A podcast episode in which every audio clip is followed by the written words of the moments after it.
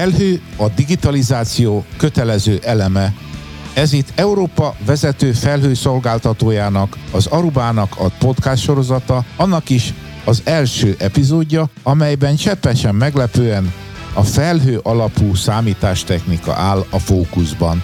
A hazánkban is fontos szerepet játszó felhőszolgáltató most induló podcast sorozatának első epizódjában a tavalyi és az idei várható felhős trendekről esik szó, továbbá arról is, hogy az Európai Unió milyen új programmal igyekszik felgyorsítani az uniós országokban a digitalizációt. Mester Sándor vagyok, moderátortársam e sorozatban Puhár Balázs, az Aruba marketing menedzsere, és mai vendégünk Szabó Dávid, digitalizációs szakértő. Balázs, köszönöm, hogy elfogadtad a meghívást, ami nagyon viccesen hangzik, hiszen társműsorvezetők vagyunk az Aruba és az IT Business közös podcastjában. Hát én is köszönöm a lehetőséget. És Dávid, olyan jó, hogy itt vagy. Hogy vagy egyébként? Sziasztok, köszönöm szépen, jól vagyok most már. Dávid felépül egy betegségből, nagyon drukkolunk, és a hangod már egészen biztató. Nagyon biztató. Zenés műsorban lenne a helyed, Dávid.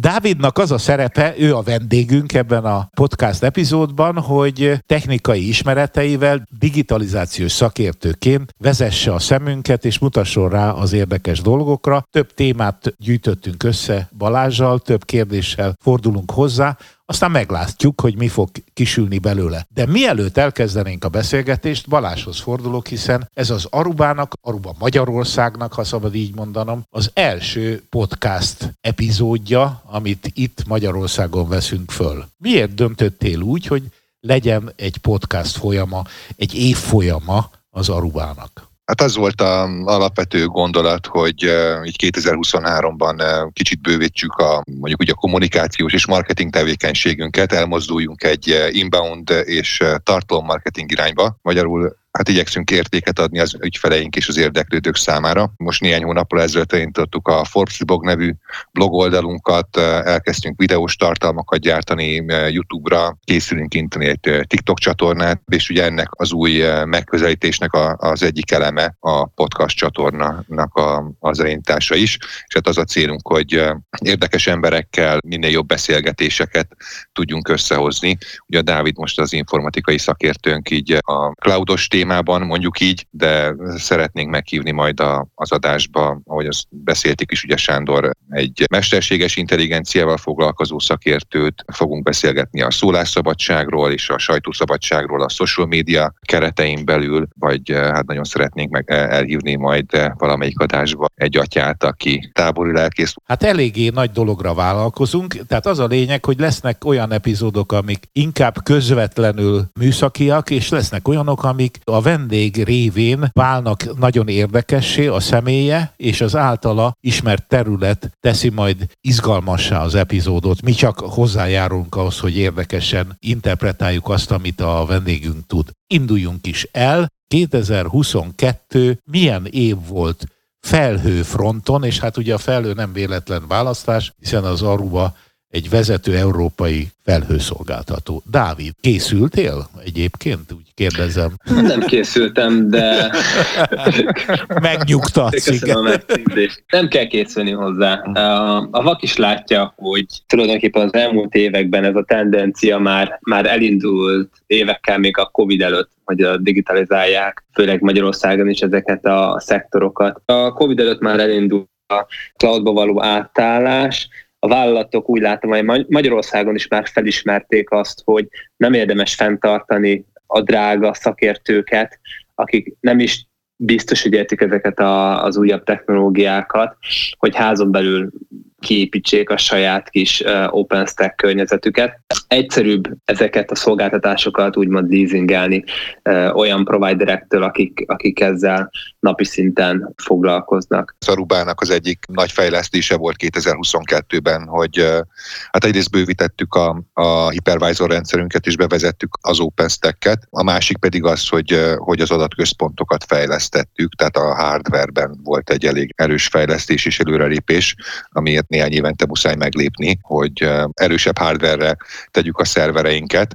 Ez most éppen 2022 decemberében történt meg ez a változás. Ugye a változás ilyenkor egy felhőszolgáltató szempontjából azért szükséges a fejlesztés, gondolom én, majd te megmondod, hogy jól gondolom-e, hogy nő az ügyfélszám, nő az igény, nő a tárhelyigény a felhasználók részéről, Egyrészt, Így másrészt van. pedig a technológiák is változnak, és gyorsabban kell kiszolgálni a növekvő ügyfélkört, úgyhogy egyszerűen nem lehet megállni a felhőszolgáltatónak ebben az üzletben. Igen, ez, ez pontosan így van. Tehát a, azt mi is érzékeljük, hogy egy eh, folyamatosan növekvő érdeklődés van, érdeklődés van a szolgáltatás iránt. Bővül az ügyfélkör, gyakorlatilag folyamatosan most már van benne egy emelkedés, és nyilván az elvárások is nőnek. Tehát amellett, hogy milyen, milyen minőségű nyújtani a, a, egy cég, az elképesztően fontos, tehát itt eh, ezekkel nem lehet spórolni a adatközpontoknak a fejlesztésével. Ugye a másik, amiben a, az Aruba igyekszik élen járni egyébként, az a zöld átállásnak a menete erre elképesztően nagy hangsúlyt fektetünk, hogy az adatközpontjaink eh, lehetőleg 100%-ban megújuló energiát használjanak fel. Újabb bergamói adatközpont, ami már átadásra került, eh, ott például egy hatalmas napelemes eh, rendszer, illetve egy vízerő is rendelkezésre áll annak érdekében, hogy az energia 100%-ban zöld legyen. Hát Tehát Olaszországban azért egy kicsit jó, mert ott nagyon süt a nap, hát, nem? ez, igen, ez igaz. Bár a víz, hát, víz erőművet nem tudom, hogy csinálták. A vízerőművet igen, mondjuk a, nap, a napsütés az nem számít, de hát nyilván az összes ilyen adatközpont azért az többszörösen be van biztosítva, tehát nálunk is rendelkezésre állnak azok a, azok a betápok, igen, igen. hogyha bármi történne, akkor át tudják venni, a, tehát hogy folyamatos legyen a kiszolgálás, de ettől függetlenül a régebbi adatközpontoknál ott a, a fejlesztés az még folyamatban van, vagy hát még nem teljes a, az átállás a, a 100%-ban megújuló energiára, de minden új adatközpontnál igen. Itt a 2030 ugye a kitűzött dátum, hogy a karbonányomunkat azt gyakorlatilag megpróbáljuk teljesen kinullázni, és ebbe a hűtési rendszerektől kezdve tehát mit mondjuk a, a szervereknek a hűtését azt úgy oldjuk meg, hogy geotermikus rendszert használunk, és eh, föld alatti hidegvíznek a felhasználásával hűtjük a szervertermeket, hogy a légkondicionáló rendszert azt ne kelljen bekapcsolni gyakorlatilag, tehát ne legyen, ne, ne legyen szükség eh, ténylegesen áramfogyasztásra.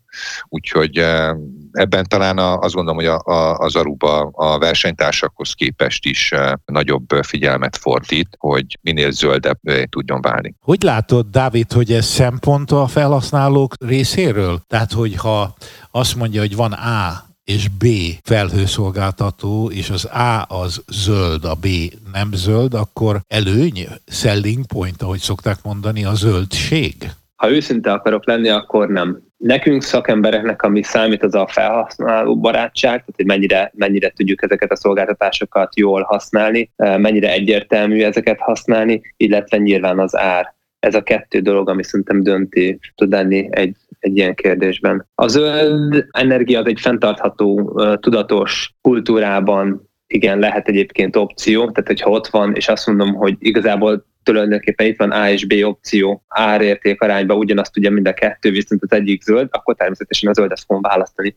De alapdöntési szempont szerintem az ár. Na most, hogy ezt mondtad, akkor ilyen kezdve szénerőműköveteket fogunk építeni. mondjuk Lengyelországba, ott lesz az új központ, csak szénnel működtetjük. Dávid, már látom, hogy szénbányászként fogsz újra, újjá születni. Hát lehet kevesebb idegeskedése jár, mint ez az IT. ez jó válasz, ez jó válasz. Az, hogyha egy cég törekszik arra, hogy például a, a karbon lábnyomát csökkentse, az igenis egy selling point. Én értem, hogy nem 50%-ban a döntést befolyásoló érv, de különösen az, a fiatal nemzedékek számára ezek az értékek nagyon számítanak. Azt lehet mondani, hogy azért korosztálytól függően ítélik meg a fontosságát annak, hogy valaki cégként mennyire zöld. Ez, ezt azért így elfogadod, Dávid? Ezt természetesen elfogadom. Egy szükséges irány is én azért úgy látom egyébként, tehát nem tudom. Abszolút, uh, abszolút. Ugye az a trend, hogy, a, hogy az IT-szektor azért egyre jelentősebb százalékát teszi ki egyébként is a szénlányjobbnak mondjuk így világviszonylatban. Tehát itt uh, akár az, hogy hosszú távon a különböző kormányzatok akár a törvény erejével nyomást gyakoroljanak, vagy úgymond támogassák azt az irányt, hogy, hogy a nagy szolgáltatók azok minél zöldebbek legyenek, az ugye a klímaváltozás szempontjából hosszú távon is elkerülhetetlen. Ennyit hozzátennék egyébként, hogy mi gondolkod ezen a kérdésen, ez egy nagyon beugratós kérdés, mert persze a környezet elsődleges szempont kell, hogy legyen minden döntésnek, hiszen amikor, amikor pénzt adunk ki a kezünkből valamire, tehát valami megvásárlunk a, a, a piacon, akkor leadjuk szavazatunkat egy olyan világra, amelyben élni szeretnénk, és nyilván mindenki egy, egy szebb, tisztább világban kíván élni, de ugyanakkor én, ha ott vagyok egy, egy irodában, és architektként, vagy, vagy DevOps-os kolléga hoznom egy döntést, hogy kiválasszak A és B terméket, akkor a választásom az egyrészt nyilván az ár fogja befolyásolni, mert én csak kiválasztom szakmai ezt a döntést, és továbbítom a pénzügyre, és akkor majd ott, ha jóvá hagyják, akkor megrendelik a szolgáltatást.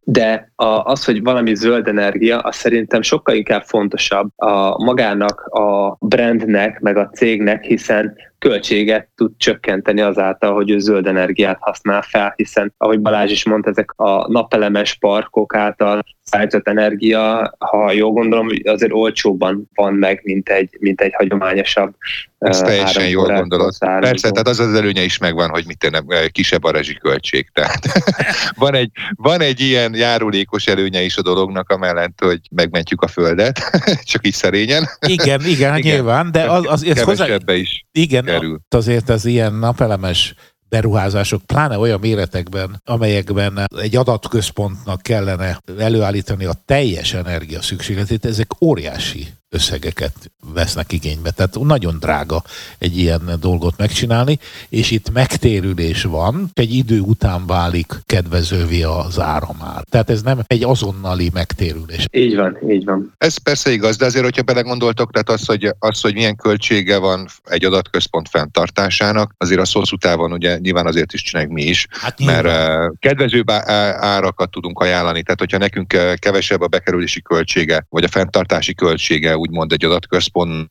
akkor versenyképesebb árakkal tudunk operálni majd a jövőben. Akkor is, hogyha azért eh, nyilván van egy, eh, egy megtérülés ideje a befektetésnek, hogy mi tudom én, eh, telerakjuk napelemmel az adatközpont tetejét, vagy felhozunk egy vízerőművet mellette, de hosszú távon ugye ez egy versenyelőny is ugyanakkor, hogyha, hogyha a fenntartása viszont olcsóbb, és kevesebb rezsiköltséggel kell számolni, akkor mikor el akarok adni egy szolgáltatást, akkor tudok egy olyan versenyképes árat kínálni, ami, mit tudom én, kedvezőbb, mint mondjuk a potenciális versenytársaké. Azt gondolom, hogy most már a föld megmentésének témakörét kimerítettük legalábbis ebben az epizódban, és akkor térjünk át arra a meglepő kérdésre, hogy a 2022-es körkép után, Dávid, hogyan látod, mi várható 2023-ban, természetesen abban a szegmensben, amiről most beszélgetünk, a felhő alapú számítástechnika világában? A tendencia az mindenképp növekedni fog továbbra is,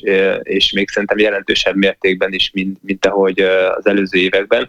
Ez egészen egyszerűen azért lesz, mert felismerik az emberek azt, hogy a cloud szolgáltatásokat igénybe venni, az egy piaci előnyt is tud sokszor kovácsolni. A modernizációt jelenti a, a cloud szolgáltatás igénybevétele azt jelenti, hogy, hogy sokkal inkább tudod skálázni a te tevékenységedet. Elég sok projekt van, a projektek általában mindig csúsznak, erőforrások küzdködnek a, a csapatok. Az, hogy most fenntartsanak eh, egy külön olyan brigádot, akinek mellette még ezer másik feladata van, és még azzal is foglalkozzon, hogy, hogy saját infrájukat setupolják, az nem jó tendencia. És ezt szerintem sokan felismerték. Főleg az elmúlt években az IT bérek is nagyon jelentős mértékben növekedtek. A remote munkának köszönhetően ezek a bérek globálisan húzták fel mindenhol, úgy gondolom az IT keresletnek a, az igényeit, és azt látom, hogy a nagyobb országból is szívesebben kötnek már ilyen kontraktori szerződéseket, például egy magyar szakértővel.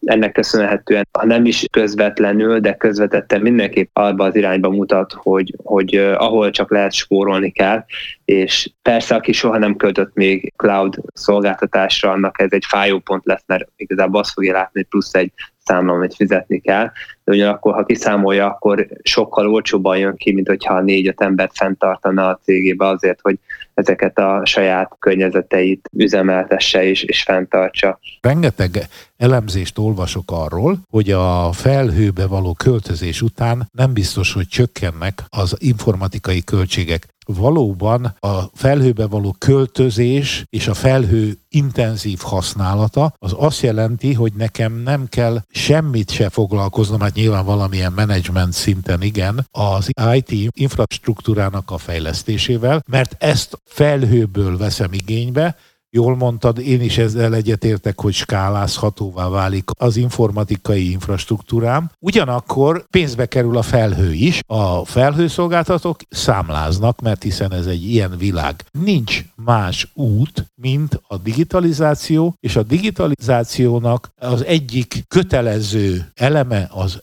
a felhő. És itt már, hogyha ezt végignézzük, a túlélés az a megtérülés. Az éli túl, aki digitalizál, és az éli túl ezeket a nehéz időket, mert azokat élünk, aki olyan infrastruktúra, architektúrát választ, ami jövőben mutat, és szerintem ez a felhő. Balázs, te mit szólsz ez? Alapvetően egyetértek veled. Az a helyzet, hogy ugye Magyarország a digitalizáció terén az uniós országokhoz képest azért le van maradva. Nyilván rengeteg olyan KKV van, akinek nem feltétlenül éri meg egy, egy felhő alapú szolgáltatás. Gondolok itt arra, hogy van egy kisebb cég, vagy egy étterem, stb. fodrászat, bármi egyéb, ami bőven elég, hogyha fenntart egy weboldalt és fizet valamilyen hosting szolgáltatást. Ez is már felhőszolgáltatás, ugye nyilvánvaló.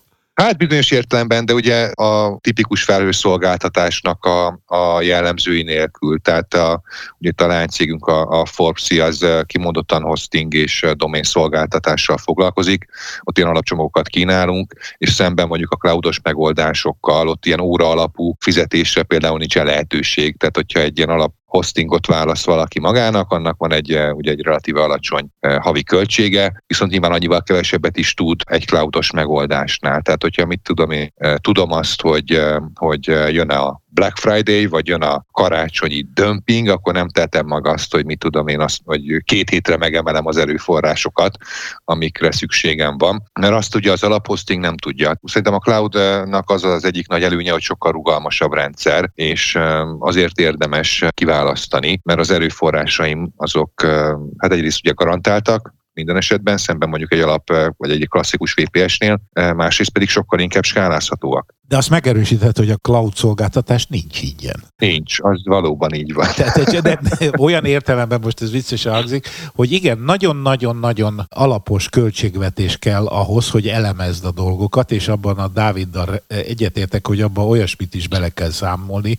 hogy akkor, hogyha nincs felhőm, akkor négy vagy öt informatikus, meg különböző beosztású embernek kell ügyelnie, vagy fejlesztenie, vagy karbantartania az informatikai rendszert, és ha ezeket mind figyelembe vesszük, akkor látjuk igazán a költségeket. Nyilván nagyon felelősen kell kiválasztani azt a felhőszolgáltatót, akivel ezeket a dolgokat megold, megoldatjuk, de az nem kérdés, hogy az esetek nagyon nagy többségében vannak kizáró okok, nyilván ilyen megfelelőségi, adatvédelmi kérdések, de egyébként igenis a felhő felé vezet a jövő útja. Dávid? Nem minden iparágra igaz, sajnos ez még jelenek például, hogyha most pont Magyarországon Balázsi az imént említette ezt a digitalizációs lemaradásunkat. Az állami szektorban pont az hogy még nem nagyon merik használni ezeket a felhőszolgáltatásokat. Ennek egyrészt egyébként adatbiztonsági oka van. Magyarországon egy ilyen külön besorolás van arra, hogy ezek rendszereket, milyen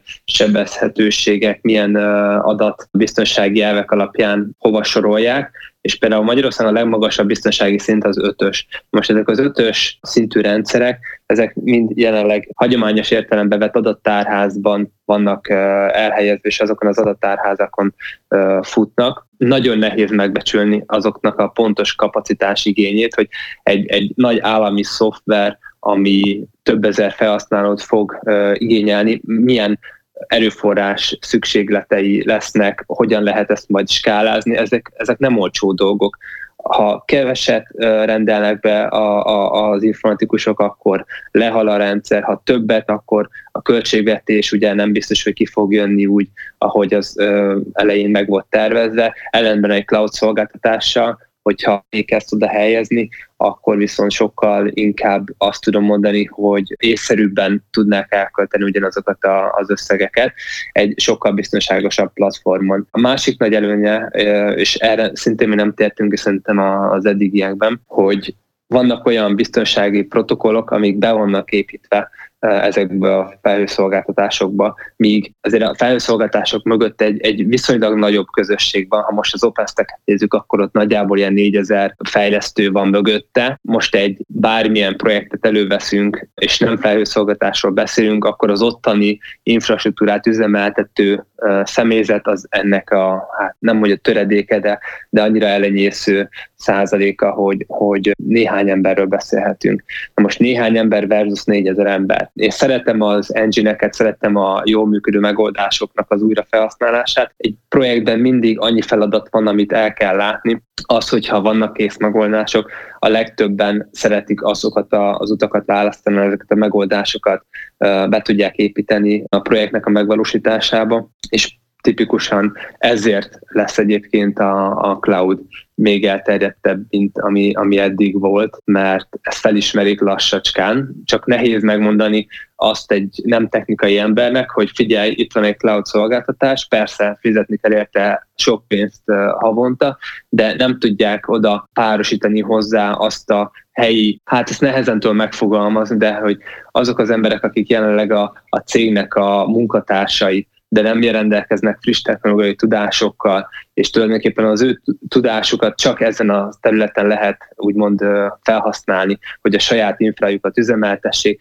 de azt meg nem tudják magas szinten tetni, mert, mert korlátozottak a képességei, akkor ők lesznek azok a, a személyek, akik a leginkább bele fognak állni abba, hogy a cloud szolgáltatás az káros és nem jó, és maradjanak a, a saját kis erőforrásaiknál mert ők félnek a változástól, és nem biztos, hogy ki tudják szolgálni azt az igényt. Nagyon fontos dolgot említettél, az emberi tényezőt. Minden ilyen új technológia befogadása változást hoz a cégek életébe, az emberek életébe, és valóban így van, hogy vannak ellenérdekeltek is, cégeknél is, cégek is, amelyek, vagy akik nem szívesen választják az új technológia útját. Egy másik mondatod van, emelegetett a biztonságot, ami nagyon fontos. Most, ahogy egyre többen a felhőben vannak, rájönnek arra, hogy ott lehet, hogy még biztonságosabban tárolják a saját adataikat, mint a saját szerverükön. Mi változott, Balázs?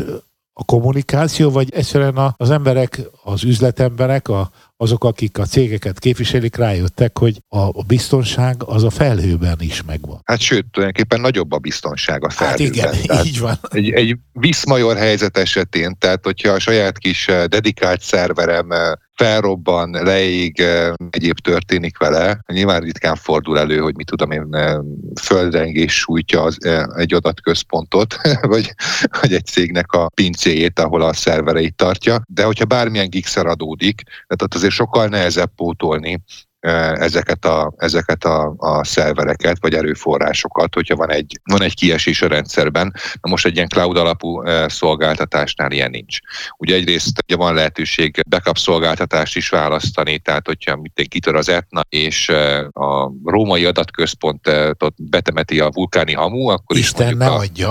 A, akkor is a, a londoni, teszem azt, vagy, a, vagy az angliai adatközpontot nem fogja már érinteni a katasztrófa katasztrófa helyzet, tehát relatíve gyorsan lehetséges eh, pótolni a kieső erőforrásokat, illetve hogyha, hogyha van egy backupom, akkor, akkor a biztonsági mentésekkel, amikor rendelkezésemre állnak, tulajdonképpen elkerülhető teljesen az adatvesztés. Ilyen értelemben a, a felhő alapú szolgáltatások nagyobb biztonságot nyújtanak, szerintem, mint a dedikált szerver. Azzal egyetértek Dáviddal, hogy Magyarországon ez egyébként jellemző, tehát nagyon sok cég tulajdonképpen csak abban bízik, hogyha kézzel szinte meg tudja tapogatni, hogy a saját kis szervere hol van, és, és akkor, akkor érzi a sajátjának, hogy akkor érzi biztonságban a, az adatokat. Ugyanakkor másik oldalról, tehát azért a cloud annyira nem új megoldás már, tehát egyre jobban bekerül a köztudatba, még hogyha nem is gondolunk bele, de hát ugye azért magánszemélyek is, akinek van egy gmail-es fiókja, az használ e, tulajdonképpen cloud alapú tárhelyet. Sőt, van, aki fizet, mint a én is, igen.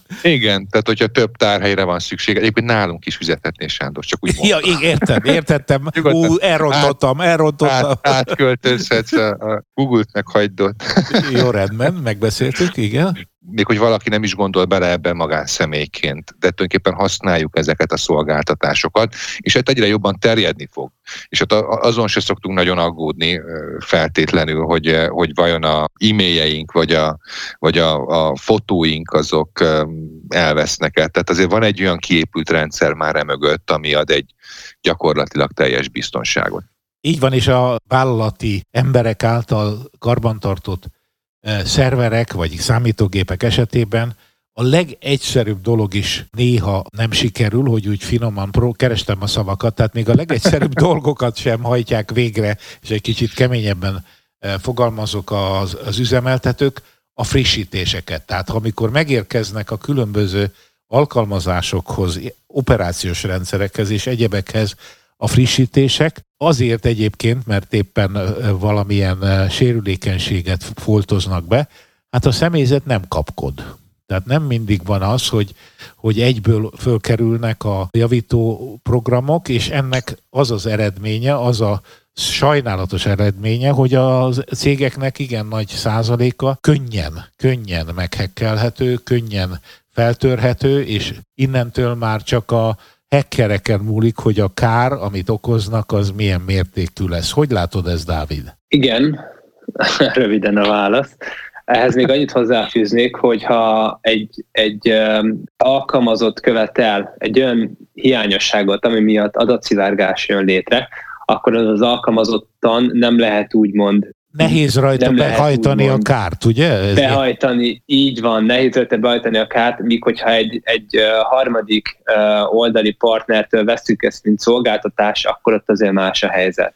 És Ezt ott viszont így, így van, és ott viszont valószínűleg a kár az nem fog megtörténni, a káresemény, hiszen erre vigyáz a harmadik fél, vagy third party, ahogy angolul mondják.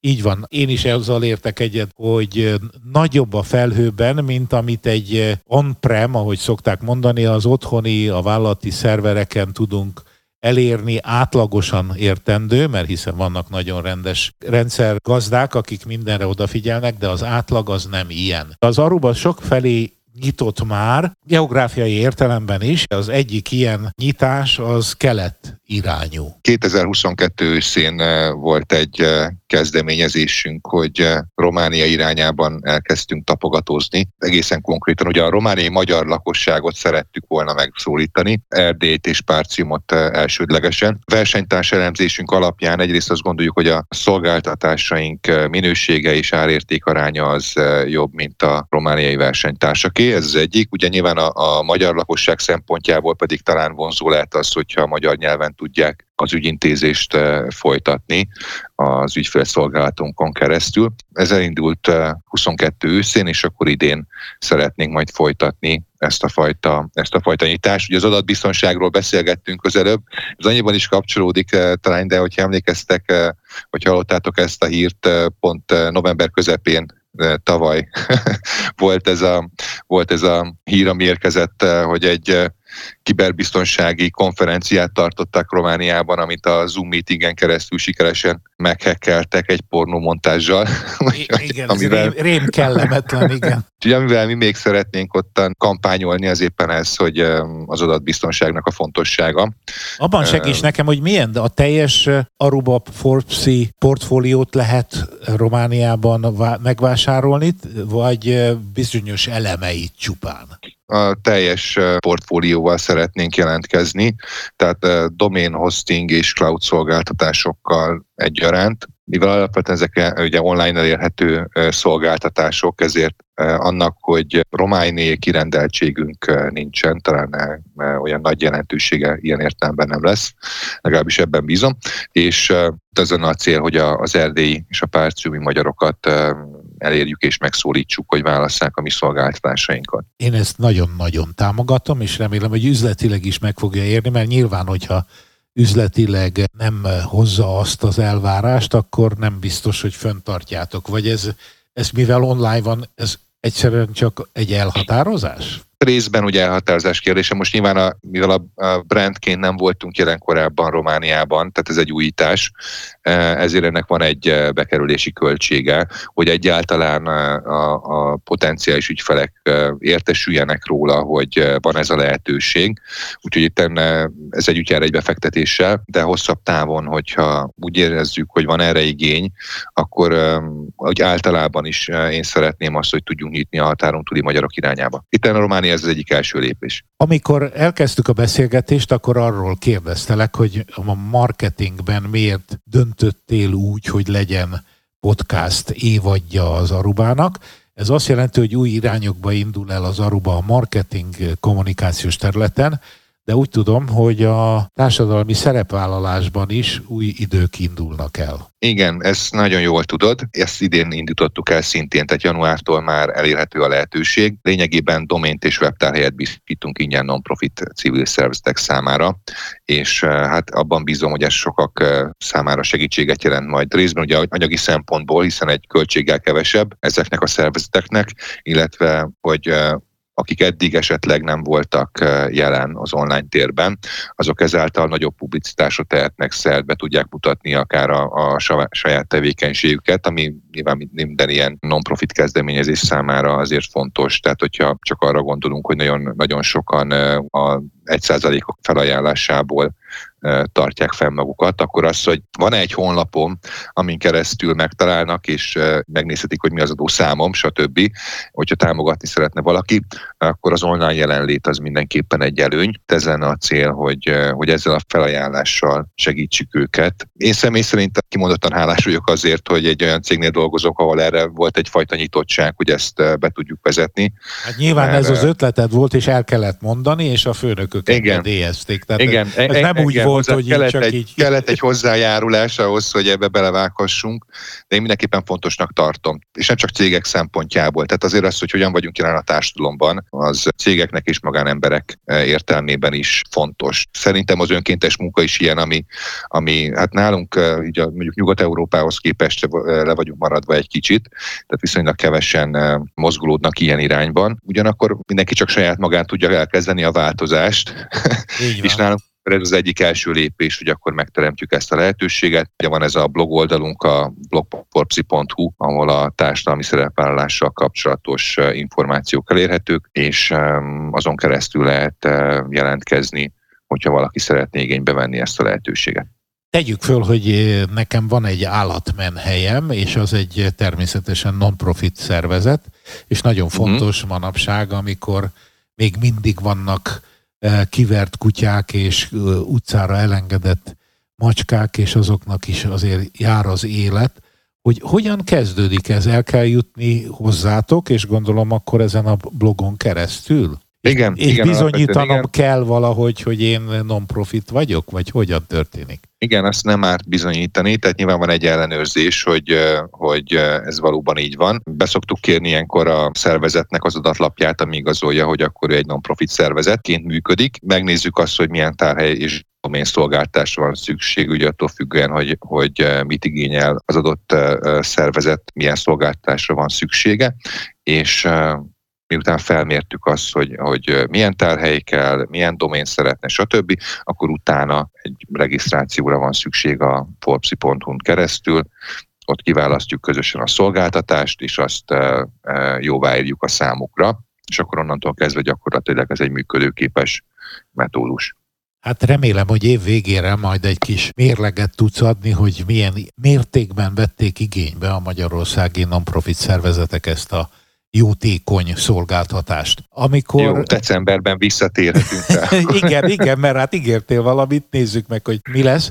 A beszélgetésünk során eh, Balázs említetted, hogy eh, bizony Magyarország a digitalizációs ranglistán, tehát ahol az Európai Uniós országokat az szerint rangsorolják, hogy mennyire digitalizált a gazdaság és a társadalom. Hát ebben a ranglistában Magyarország a sor végén kullog, és felhívtad a figyelmünket arra, hogy mindenképpen beszéljünk egy új kezdeményezésről, ami uniós szintű, és azt a reményt adja nekünk, hogy megmutatja az utat, és talán még pénzt is ad hozzá, bár én ezt most én magam tettem hozzá.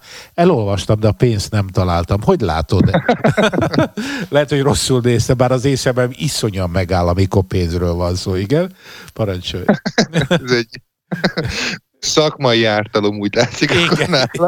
Igen. Igen, hát az Uniónak van ez a digitális évtizedhez vezető út című szakpolitikai programja, ahol forrást lehet ugye lehívni kimondottan a digitalizációs fejlesztéshez, és ez egy, ez egy olyan irány, ami én a magam részéről legalábbis örülök, hogy, hogy, hogy megvalósult. Mármint, hogy a megvalósult, az nagyon óvatosan most lett, hogy mondjam, bejelentve. Most lett beve, bejelentve, vagy bevezetésre Be, igen, kerül. Vagy volt már egy ilyen egy-két éves bevezetése azért ennek, tehát nem, nem a mai nappal jelentették be, hogy ez a követendő cél. Ugyanakkor olyan beszéltünk róla, tehát a digitalizáció elkerülhetetlen. Tehát aki nincsen jelen online, főleg nincsen megfelelően jelen on online, az már szinte nem létezik. Elképesztő versenyelőnyt jelenthet az, hogyha valaki jól meg tud jelenni így a digitális, digitális téren belül, és minél kedvezőbb szolgáltatásokat talál magának, illetve minél aktívabban olyan jelen mondjuk így, ugyanál inkább láthatóvá válik. Ebbe az uniós programba úgy tudom, hogy állami szektor is eh, beletartozik, mint fejlesztési lehetőség, és egyúttal pedig a különböző cégek, tehát magáncégek szintén pályázhatnak. Igen, itt van előttem, hogy segítsek neked. A digitális készségek és az oktatás megerősítése, tehát azok a területek, amik ebben a programban hangsúlyt kapnak, biztonságos és fenntartható digitális infrastruktúrák, a vállalkozások digitális transformációja, és végül, de nem utolsó sorban úgy, ahogy említetted, a közszolgáltatások digitalizálása. Tehát azt lehet mondani, hogy a, a főbb társadalmi és gazdasági pontokra irányítja a figyelmét az országoknak és az egész uniónak ez a program. Igen. És ugye most például ugye az oktatást említetted, hát ugye a Covid alatt láttuk, hogy egyrészt egy elképesztő sok volt mindenkinek, amikor át kellett volna állni valamilyen formában a digitális oktatásra a lezárások miatt, és nem is volt minden nehézség nélkül nagyon sok helyen. Tapasztaltuk ezeknek a problémáit, tehát aki gyerekes szülő, azt talán mindenki átérezte ezt a saját bőrén is, hogy nem volt egy egyszerű folyamat. Ilyen irányban azért az Uniónak van egy, van egy fejlesztési politikája, vagy szak politikai programja, az tehát egy hasonló esetben mindenképpen nagyon fontos lesz. Most ez nyilván az Aruba egyfajta IT hátteret tud nyújtani alapvetően. Ez egy felajánlás részletekről, de gondolom ott állnak azért a többi felhőszolgáltatók is, hogy ebben a növekvő piacban fontos szerepet játszanak. Csak megjegyzem, ilyen podcastba beleillik az a megjegyzésem, ami következik, hogy ennek a bizonyos programnak a meghirdető oldalán megszólal, nyilván nem véletlenül, a cseh regionális fejlesztési miniszter, aki egyben a digitalizációért felelős miniszterelnök helyettes, Iván Bartosnak hívják, aki természetesen arra irányítja a figyelmünket, hogy ez nagyon fontos, és megnéztem a képét, és képzeljétek el, most komolyan mondom, racka haja van neki. ami, ami egészen, én még nem láttam eh, politikust, egy, egy ausztráliai vagy új-zélandi egyébként magyar származású politikus az hajú, de egy európai politikusok körében ez nagyon ritka. Nagy, jó fejnek nézett ki. Ide tűzném még azt, hogy ebben a bizonyos programban az vagyon írva, egy uniós dokumentumból olvasok, hogy napjainkban az európai felnőtt lakosságnak, ugye én nekem az 18-tól a halálig értendő, csak a fele rendelkezik alapvető digitális készségekkel, vállalkozásainkat pedig a szükséges infrastruktúra hiánya sújtja. Ehhez mit szóltok? Ezt mondta egyébként ez az Iván Bartos Raszka hajú digitalizációs miniszter. Ez egy nagyon erős mondat. Igen, bár felteszem, hogy azért inkább a idősebb korosztályra jellemző, talán ez inkább. Én, én szó szerint a... olvastam, tehát érted, hogyha azt mondtam, hogy Igen, Euró... hogyha teljes lakosságra vetítjük, akkor nyilván nem a fiatalok körében van a feltétlenül túlsúlyban a digitális analfabétáknak a száma, mondjuk így. Hanem az idősebb korosztályra jellemző. Én azt gondolom... Ez egy feltételezés nyilván részemről. Igen, mert te se tudod letüdőzni, ugye? Tehát ez azért ez erős. Nyilván ebből igen, ered. Igen, és én, én... Szerintem ennek van valóság alapja egyébként. Már vártam, hogy megszólalj, mert itt nagyon kemény dolgok hangzottak el.